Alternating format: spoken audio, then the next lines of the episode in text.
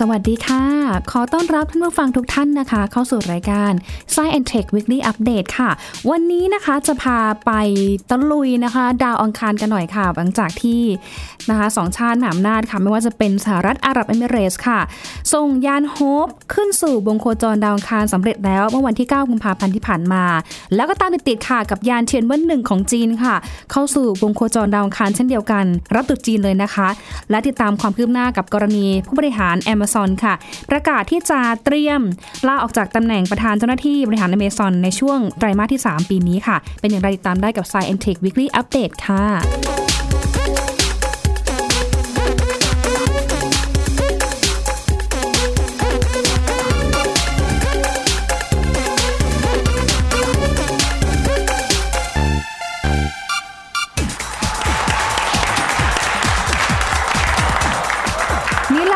เป็นอีกหนึ่งความหวังนะคะของมวลมนุษยชาติค่ะ กับภารกิจของยานอวกาศนะคะของสองชาติมหาอำนาจนะคะ แล้วก็เดี๋ยวจะมีอีกชาติหนึ่งนะคะ ตามมาติดติดค่ะ กับภารกิจการส่งยานขึ้นไปสำรวจ รอบดาวอังคารนั่นเองนะคะ อย่างเมื่อวันที่ 9 กุมภาพันธ์ที่ผ่านมา เวลาประมาณ4ทุ่ม 57 นาทีตามเวลาของไทยค่ะ ยานสำรวจดาวอังคารที่ชื่อว่าโฮปของสหรัฐอาหรับเอมิเรส์นะคะ มีการจุดเครื่องยนต์เพื่อลดความเร็วลงค่ะ แล้วก็เดินทางเข้าสู่วงโคจรของดาวอังคารได้สำเร็จ สร้างประวัติศาสตร์ เป็นหน่วยงานอวกาศลำดับที่ 5 ของโลกนะคะ ที่สามารถส่งยานสำรวจดาวอังคารได้สำเร็จ กับภารกิจนะคะ 204 วัน ระยะทางรวมจากโลกถึงดาวคารนี้นะคะ 480 ล้านกิโลเมตรค่ะ ก็ถูกปล่อยมาตั้งแต่ประมาณเดือนกรกฎาคมปีที่แล้วนะคะ รวมๆเนี่ยก็น่าจะประมาณ 6-7 เดือนค่ะ โดยยานโฮปนะคะ ใช้เวลาเดินทางจากโลกไปดาวอังคารเนี่ยเป็นเวลาถึง 204 วันค่ะ เคลื่อนที่ด้วยความเร็วมากนะคะ คือเคลื่อนที่ด้วยความเร็วประมาณ 121,000 กิโลเมตรต่อชั่วโมงค่ะ จนกระทั่งนะคะ ก่อนที่จะเข้าสู่วงโคจรของดาวอังคารค่ะ ตัวยานเนี่ยนะคะต้องมีการลดความเร็วลง ให้เหลือประมาณ 18,000 กิโลเมตรต่อชั่วโมงภายในระยะเวลา 27 นาทีนะคะ ซึ่งโฮปก็สามารถทำได้สำเร็จค่ะ แล้วก็เข้าสู่วงโคจรดาวอังคารเป็นที่เรียบร้อยแล้วนะคะ นี่ก็ต้องประมือให้นะคะ ก็ทุกอย่างนะะคะสำเร็จรุ่ล่วงไปด้วยดีค่ะ ไม่มีอุปสรรคอะไรด้วยนะคะสำหรับสหรัฐอาหรับเอมิเรสค่ะเขาก็มีการคาดหวังนะคะว่ายานโฮปเองนะคะ จะสามารถที่จะปฏิบัติภารกิจ ในวงโคจรรอบดาวอังคารได้เนี่ยอย่างน้อยเลยนะคะ คือ 2 ปี แล้วก็คาดการณ์ว่าน่าจะเริ่มส่งข้อมูลกลับมาแล้วค่ะนะคะ ประมาณเดือนกันยายนในปีนี้นะคะ ซึ่งมันก็ถือว่าเป็นสัญญาณที่ดีมาก แล้วก็เป็นนิมิตหมายที่ดีมากเลยค่ะ เพราะว่าหลังจากที่โฮปเขาส่งข้อมูลกลับมายังโลกของเราแล้วนะคะ ตัวของ UAE เองนะคะ ก็จะเริ่มมีการแชร์ข้อมูลเนาะให้กับทางนักวิทยาศาสตร์ทั่วโลกนะคะ สามารถที่จะเข้าถึงข้อมูลได้นะคะ เพราะว่าอย่าลืมนะว่าโฮปเองเนี่ยก็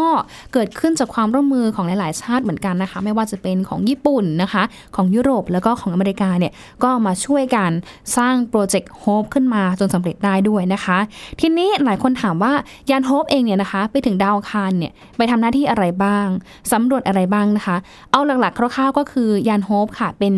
ยานที่ใช้ในการบินโคจรรอบดาวอังคารเท่านั้นนะคะ เพราะฉะนั้นค่ะในการสำรวจดาวอังคารเนี่ยเขาก็จะสำรวจโดยสภาพพื้นที่ที่อยู่ด้านบนไม่ว่าจะเป็นการศึกษาเรื่องของวัฏจักรสภาพอากาศในรอบวัน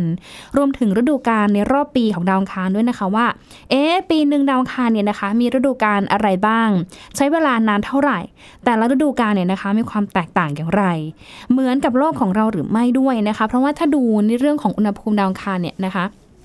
ถ้าโดยพื้นฐานทั่วไปเนาะ หลายท่านก็คงจะเคยได้ยินว่าตอนกลางคืนของดาวอังคารนะคะ อุณหภูมิเขาเนี่ยจะติดลบนะคะ คือเย็นเยือกหนาวมาก คือหนาวเกินกว่าที่สิ่งมีชีวิตเนี่ยจะสามารถอยู่ได้นะคะ คือติดลบกระทั่งต่ำกว่าลบ70องศาเซลเซียสนะคะ คือทุกอย่างคือแข็งหมดเลย แต่พอมาเป็นช่วงเวลากลางวันเนี่ยเขาบอกว่าอุณหภูมิเนี่ยจะพอกับโลกของเรานะ ตอนกลางวันเนี่ยเวลาที่ดาวอังคารเนี่ยไปอยู่ กระทบกับแสงแดดเนาะได้รับแสงแดดนะคะ อุณหภูมิเนี่ยก็จะสูงขึ้นมาหน่อย ประมาณ 35 องศาเซลเซียสโดยประมาณนะคะ อาจจะมีบวกลบมากกว่านั้นนิดหน่อยนะคะ แต่ว่าก็เป็นอุณหภูมิที่ดีนะคะ ที่สิ่งมีชีวิตเนี่ยสามารถอยู่ได้ แต่ว่าทางนี้ทางนั้นก็ต้องดูปัจจัยอื่นๆด้วยนะคะว่า สิ่งมีชีวิตเองเนี่ยสามารถอยู่ได้นอกเหนือจากอุณหภูมิด้วยหรือไม่นะคะ แต่ก็ถือว่าเป็นเรื่องที่น่าสนใจทีเดียวอะค่ะ ทีนี้นอกจากจะดูเรื่องของสภาพอากาศในรอบวันแล้วก็ฤดูกาลของดาวอังคารแล้วนะคะ ก็จะมีการศึกษาสภาพอากาศในชั้นบรรยากาศของดาวอังคารด้วย โดยเฉพาะชั้นบรรยากาศชั้นล่าง ที่จะต้องดูเรื่องของพายุฝุ่นนะคะว่ามันมีเฟสหรือว่ามันมีช่วงเวลาในการเกิดอย่างไรบ้างนะคะ เกิดมาแล้วเนี่ยนานเท่าไหร่ เกิดขึ้นจากอะไร และเกิดขึ้นเป็นเวลานานเท่าไหร่ หรือว่ามันมีรอบมีเฟสของมันไหม อันนี้ก็ต้องดูด้วยนะคะ รวมถึงการศึกษาความแตกต่างทางสภาพอากาศในแต่ละพื้นที่บนดาวอังคารค่ะ เพื่อที่จะดูเลยนะคะว่า แต่ละที่ของดาวอังคารเนี่ยที่มันเป็นแบบนี้แบบนี้นะคะ คือมันต่างกันอย่างไร เพราะว่าอย่างที่เราเคยเจอในภาพเนาะสภาพของดาวอังคารเนี่ยนะคะ บางจุดก็มันจะเป็นลักษณะเป็นแห้งแล้งเลย เป็นดินสีแดงๆนะคะ เป็นเหมือนแบบ เป็นอลูมิเนียมเป็นสนิมสนิมอะค่ะ สีแดงๆเนี่ยเต็มเลยนะคะ บางจุดเองเนี่ยก็มีภูเขาสูงมากนะคะ แล้วก็บางจุดเองเนี่ยนะคะก็จะมีในเรื่องของอน้ำแข็งเนี่ยปกคลุมด้วยนะคะ โดยเฉพาะที่บริเวณปลายยอดเขาเนี่ยก็จะมีน้ำแข็งปกคลุม หรือแม้แต่กระทั่งบางจุดก็จะเลยมีลักษณะเป็นเหมือนเกล็ดๆเป็นเหมือน เหมือนโครนที่มันมันถูกน้ำแล้วมันแห้งเหือดไปนะคะมันก็จะเป็นเกล็ดเหมือนดินโครนแบบนั้น ลักษณะโครงสร้างเนี่ยมันก็จะต่างกัน ดังนั้นก็เลยต้องหาสภาพความแตกต่างของอากาศแต่ละพื้นที่บนดาวอังคารด้วยค่ะแต่ว่าถ้าดูของโฮปเนี่ยเขาคงจะสำรวจในส่วนที่เป็นด้านบนมากกว่า แต่ถ้าเป็นพื้นดิน พื้นดินเนี่ยนะคะ เดี๋ยวรอให้อีก 2 ชาติเนาะก็คือที่จีนที่ส่งเทียนเวินไปรวมถึงอเมริกาที่ส่ง Perseverance ไปเนี่ยไปสำรวจให้ละเอียดมากยิ่งขึ้นนะคะ นอกเหนือจากเรื่องของการสำรวจอย่างที่กล่าวมาค่ะ ตัวโฮปเองเนี่ยก็ยังมีการศึกษาเรื่องของกระบวนการสูญเสียแก๊สจากชั้นบรรยากาศของดาวอังคารสู่อวกาศอีกด้วยนะคะ ต้องดูค่ะว่า แก๊สที่เสียไปเนี่ยนะคะ เป็นแก๊สอะไร ถ้าเป็นพวกแบบไฮโดรเจนอย่างเงี้ยค่ะ ก็คาดการว่าเอไฮโดรเจนเนี้ยนะคะ มาจากตัวดาวอังคารหรือเปล่านะคะ เพราะว่ามันก็สามารถที่จะบอกได้ว่า เอ๊ะ เป็นน้ำหรือว่าเป็นอะไร หรือว่าถ้าเป็นน้ำจริงแล้วเนี่ยนะคะ จะมีลักษณะเป็นของแข็งของเหลวหรือว่าเป็นก๊าซแบบไหนนะคะ แล้วการสูญเสียแก๊สเหล่านี้นะคะ เข้าไปสู่อวกาศนะคะเบื้องลึกหรือว่าชั้นลึกๆเนี่ยอย่างไรกันบ้าง อันนี้ก็ต้องดูการ ตรวจสอบแล้วก็การรายงานข้อมูลเข้ามาเพิ่มเติมอีกครั้งหนึ่งจากยานโฮปด้วยเช่นกันนะคะ ที่สำคัญค่ะก็คือถ้าดูอุปกรณ์ของยานโฮปเนี่ยเขาบอกว่า มีการติดตั้งอุปกรณ์ ตรวจวัดบรรยากาศดาวอังคารถึง 3 ชิ้นด้วยกันค่ะ ประกอบไปด้วยกล้องถ่ายภาพความละเอียดสูง หลายช่วงคลื่นนะคะ มีการใช้ตรวจวัดฝุ่น แล้วก็โอโซนในชั้นบรรยากาศ ตรวจอุปกรณ์วัดสเปกตรัมในช่วงรังสีอินฟราเรดค่ะ ใช้ศึกษาบรรยากาศชั้นล่างของดาวอังคาร และอุปกรณ์ตรวจวัดสเปกตรัมในช่วงรังสีอุลตราไวโอเลต ที่ใช้ตรวจวัดระดับของไฮโดรเจน และออกซิเจนด้วยนะคะ ก็ถือว่าเป็นอีกหนึ่งความสำเร็จที่น่าภูมิใจมากกับโลกอันหลับนะคะที่โอ้โหสร้างยานลำแรกเลยนะคะ ขึ้นสู่ดาวอังคาร เล็กๆ ไม่แต่ว่าใหญ่ๆทำเนาะเพราะว่าปกติตอนนี้เวลาที่เราจะ เห็นแต่ละประเทศเนี่ยเขาจะเริ่มเดินหน้าสู่โครงการอวกาศอะไรสักอย่างหนึ่งเขาก็จะเริ่มจาก step ของอะส่งดาวเทียมก่อน เป็นดาวเทียมของชาติตัวเองนะคะเพื่อใช้ในการสื่อสารบ้าง ใช้ในการเรื่องของดูสภาพภูมิอากาศ หรือว่าใช้ในการเตือนภัยพิบัติบ้างนะคะแต่ว่า ถ้าเป็นอีก step ที่2นะคะก็คือการส่งยานเนี่ยขึ้นไปดวงจันทร์นะคะ แต่ทีนี้ถ้าเป็นเคสของสหรัฐอาหรับเอมิเรสเนี่ยนะคะน่าสนใจมาก เขาบอกว่าเล็กๆ ไม่ แต่ว่าใหญ่ๆทำค่ะดาดวงจันทร์เนี่ยไม่ไปนะคะ แต่ว่า UAE เนี่ยไปดาวอังคารเลยโอ้โหเป็นประเทศที่แบบรวยมาก แล้วก็มีความกล้านะคะกล้าที่จะทำอะไรเหมือนฉีกกรอบ หรือว่ากล้าที่จะแบบเหมือนพุ่งไปสู่จุดหมายให้มันไกลกว่าเดิมอีกด้วยนะคะ ก็ถือว่าเป็นความพยายามค่ะที่ทาง UAE เนี่ยนะคะพยายามทำโครงการนี้เนี่ยมานานถึง 7 ปีเหมือนกันนะคะ เพราะว่าโครงการยานสำรวจดาวอังคารของ UAE เนี่ยนะคะมีการประกาศทำครั้งแรกเลยในปี 2557 โดยเชคคอลิฟาบินซายิด อัล นาห์ยาน ประธานาธิบดีแห่งสหรัฐอาหรับเอมิเรตส์ค่ะ ก็มีการสร้าง project นี้ขึ้นนะคะ ร่วมกับทีมงานแหละนะคะ ก็เป็นแนวคิดของเขาเนาะเพื่อที่อยากจะเพิ่มศักยภาพ ให้กับทรัพยากรมนุษย์ของประเทศค่ะ แล้วก็เพิ่มความรู้ความเข้าใจ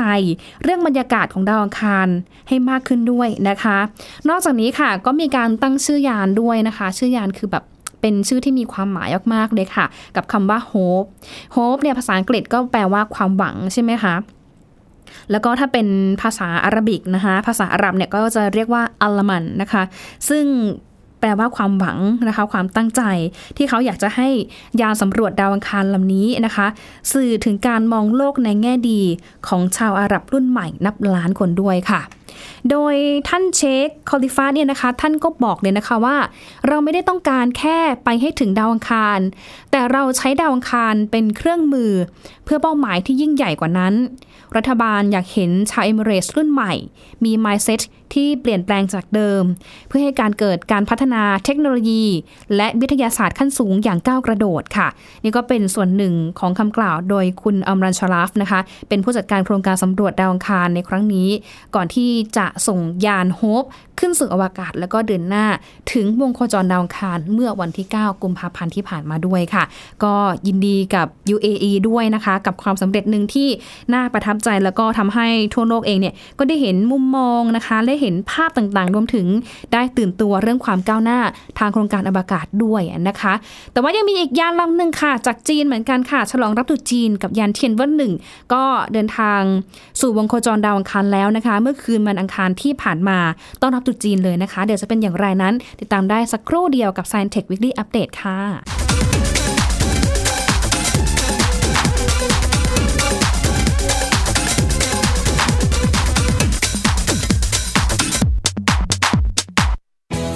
ไทย PBS Digital Radio Infotainment for All สถานีวิทยุดิจิทัล จากไทย PBS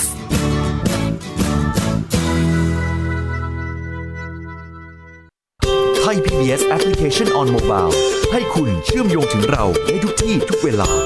ได้สัมผัสติดตามเราทั้งข่าว รายการ รับชมรายการโทรทัศน์ และฟังรายการวิทยุที่คุณชื่นชอบ สดแบบออนไลน์สตรีมมิ่งชมรายการย้อนหลัง ข้อมูลกิจกรรมไทย PBS ร่วมเป็นนักข่าวพลเมือง รายงานข่าวกับเรา และอีกหลากหลายฟังก์ชัน ให้คุณดาวน์โหลดได้ฟรี ทุกระบบปฏิบัติการ ติดตามข้อมูลเพิ่มเติมได้ที่ www.thaipbs.or.th/digitalmedia เพราะวิทยาศาสตร์อยู่รอบตัวเรา มีเรื่องราวให้ค้นหาอีกมากมาย เทคโนโลยีใหม่ๆ เกิดขึ้นรวดเร็วทำให้เราต้องก้าวตามให้ทันอัปเดตเรื่องราวทางวิทยาศาสตร์ เทคโนโลยี และนวัตกรรม ที่จะทำให้คุณทันโลก กับรายการ s c i e n Tech ทุกวันจันทร์ถึงวันศุกร์ทางไทย PBS Radio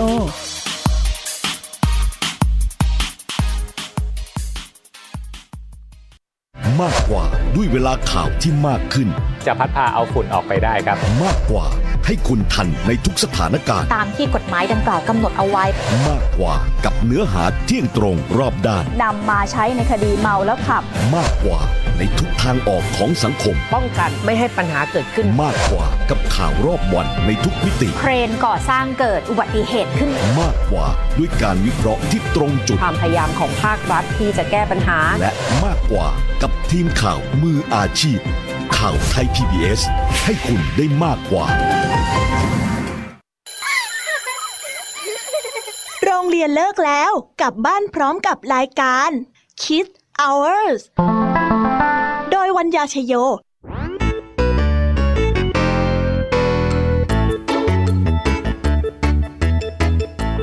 พบกับนิทานคุณธรรมสอนใจ กับครูไหวใจดี ว่าไม่ควรเชื่อคำพูดของคนพลาน นอกจากนี้ลุงทองดีกับเจ้าจ้อยยังมีนิทานสุภาษิตมาเล่าให้ฟังนี่พวกเอ็งเนี่ยนะ มันลิงหลอกเจ้ากันจริงทั้งยังมีนิทานเด็กดี และพี่ยามีเล่านิทานสนุกสุดหันษาให้น้อง ๆ ได้ฟัง ทุกวันจันทร์ถึงศุกร์ 17 นาฬิกาทางวิทยุไทย PBS www.thaipbsradio.com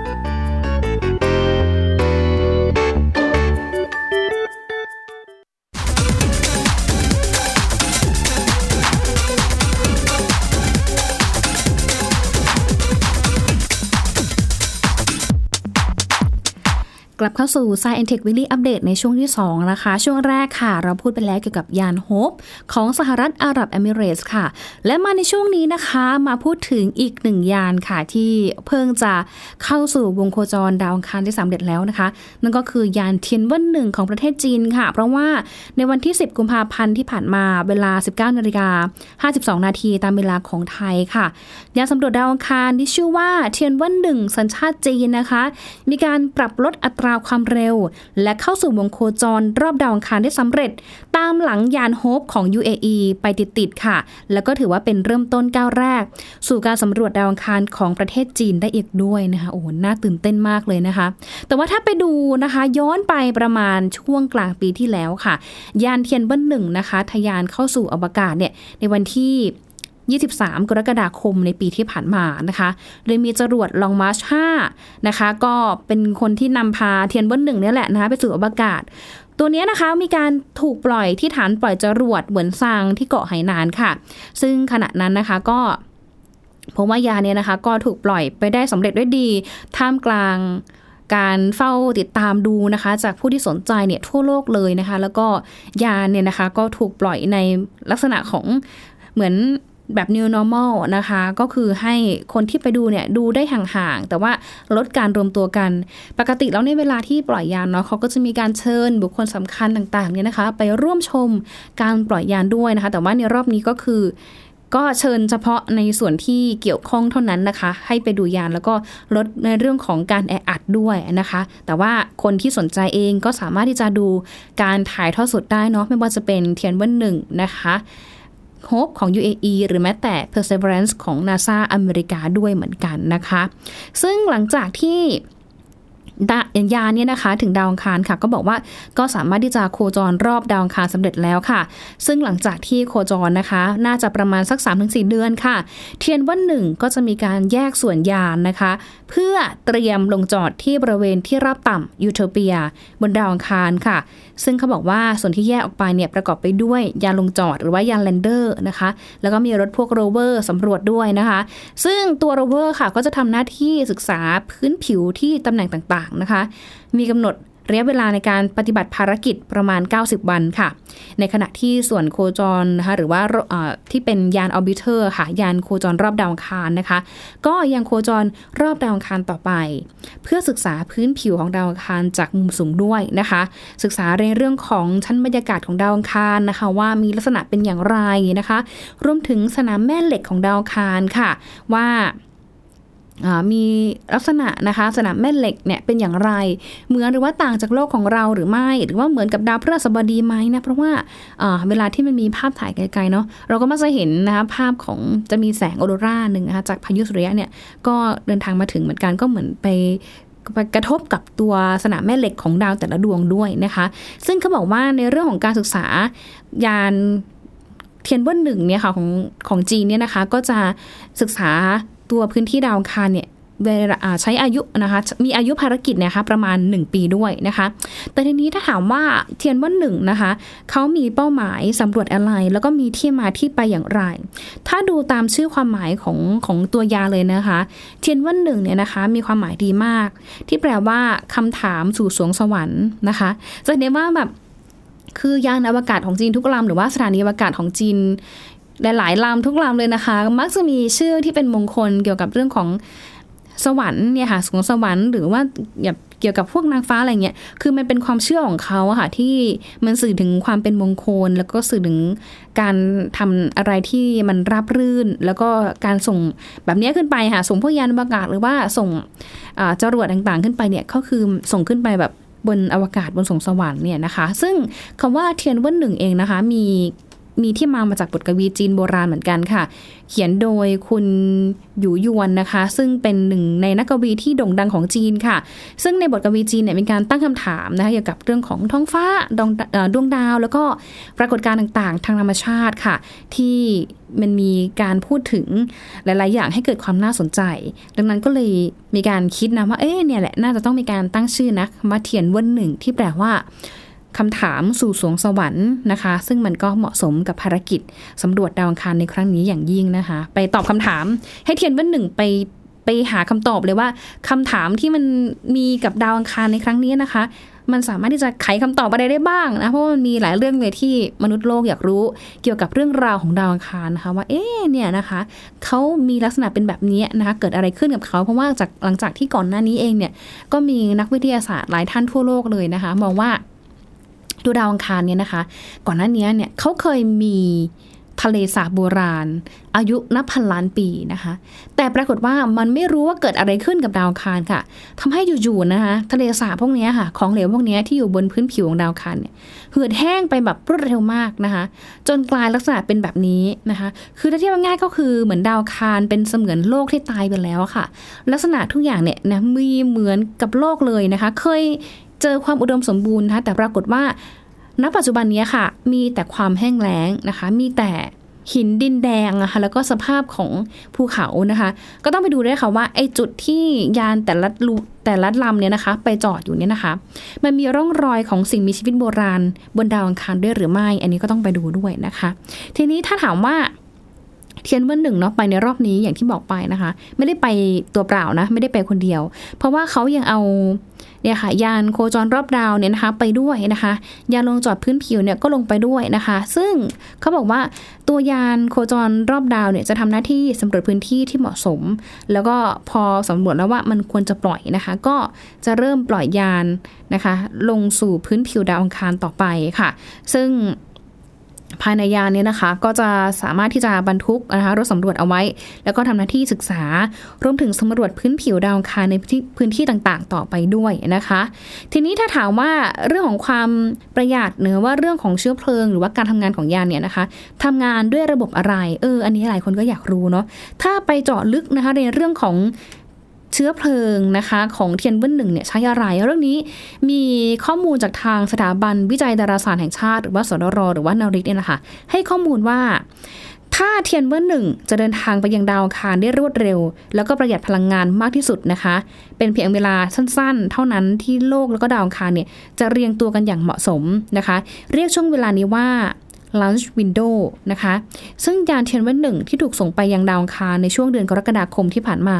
ถือเป็นช่วง Launch Window ค่ะ แล้วก็ล่าสุดเนี่ยเพิ่งผ่านพ้นไปด้วยนะคะ ก็ช่วยให้ประหยัดทั้งเวลาแล้วก็เชื้อเพลิงได้มาก เขาบอกว่าถ้าหากพลาดโอกาสในครั้งนี้ คือไม่ได้มีการปล่อยยานในช่วงเดือนกรกฎาคมปีที่ผ่านมาเองเนี่ยนะคะ จีนเนี่ยต้องรออีกประมาณถึง 2 ปีกว่านะคะที่จะรอจังหวะช่วงเวลาที่เนี่ยนะคะ โลกกับดาวอังคารเนี่ยเรียงตัวกันอย่างเหมาะสมนะคะ แล้วก็มันถึงจะวนกลับมาเป็นช่วง launch window ได้อีกครั้งหนึ่งแล้วก็อาจจะทำให้การปล่อยยานนะคะ หรือว่าการเดินทางของยานเนี่ยใช้เวลานานขึ้น แล้วก็เปลืองเชื้อเพลิง เปลืองงบประมาณได้มากขึ้นด้วยเหมือนกันนะคะทีนี้ถ้าถามว่าเรื่องของการลงจอดบนพื้นผิวดาวอังคารเนี่ยนะคะ มันท้าทายหรือว่ามันมีความยากยังไงเขาบอกว่านี้มันก็ท้าทายมากค่ะ เพราะว่ามันจะทำให้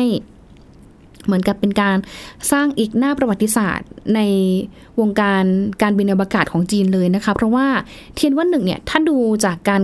โคจรรอบดาวอังคารนะคะ เขาจะมีความเร็วอยู่ที่ประมาณ 20,000 กิโลเมตรต่อชั่วโมง ดังนั้นนะคะ การส่งยานจอดสู่พื้นผิวของดาวอังคารเนี่ย เป็นเรื่องที่ท้าทายแล้วก็ยากมากๆค่ะ เนื่องจากว่ายานเองนะคะ ต้องมีการชะลอความเร็วจาก 20,000 กิโลเมตรต่อชั่วโมงนะคะ ให้กลายเป็น 0 กิโลเมตรต่อชั่วโมง ในระยะเวลาเพียง 7 วินาทีเท่านั้นค่ะ นึกภาพดูนะคะแบบจากตัวยานที่แล่นมาแบบไม่ไวอะค่ะแบบเร็วมากเลยค่ะ แล้วมันต้องเหมือนหยุดเครื่อง stop เครื่องให้ทันภายในเวลาแค่ 7 นาทีเท่านั้นค่ะ ซึ่งเขาบอกว่าโอ้โห ถ้าดูแบบเนี้ยมันเป็นไปไม่ได้เลยที่จะควบคุมยานแบบ real time เนื่องจากว่าโลกแล้วก็ดาวอังคารเนี่ยอยู่ห่างไกลกันมากนะคะ สัญญาณคำสั่งที่ส่งไปจาก ส่งไปยังดาวอังคารเนี่ยนะคะ ต้องใช้เวลาเดินทางประมาณ 10 นาที ยานจะได้รับนะคะ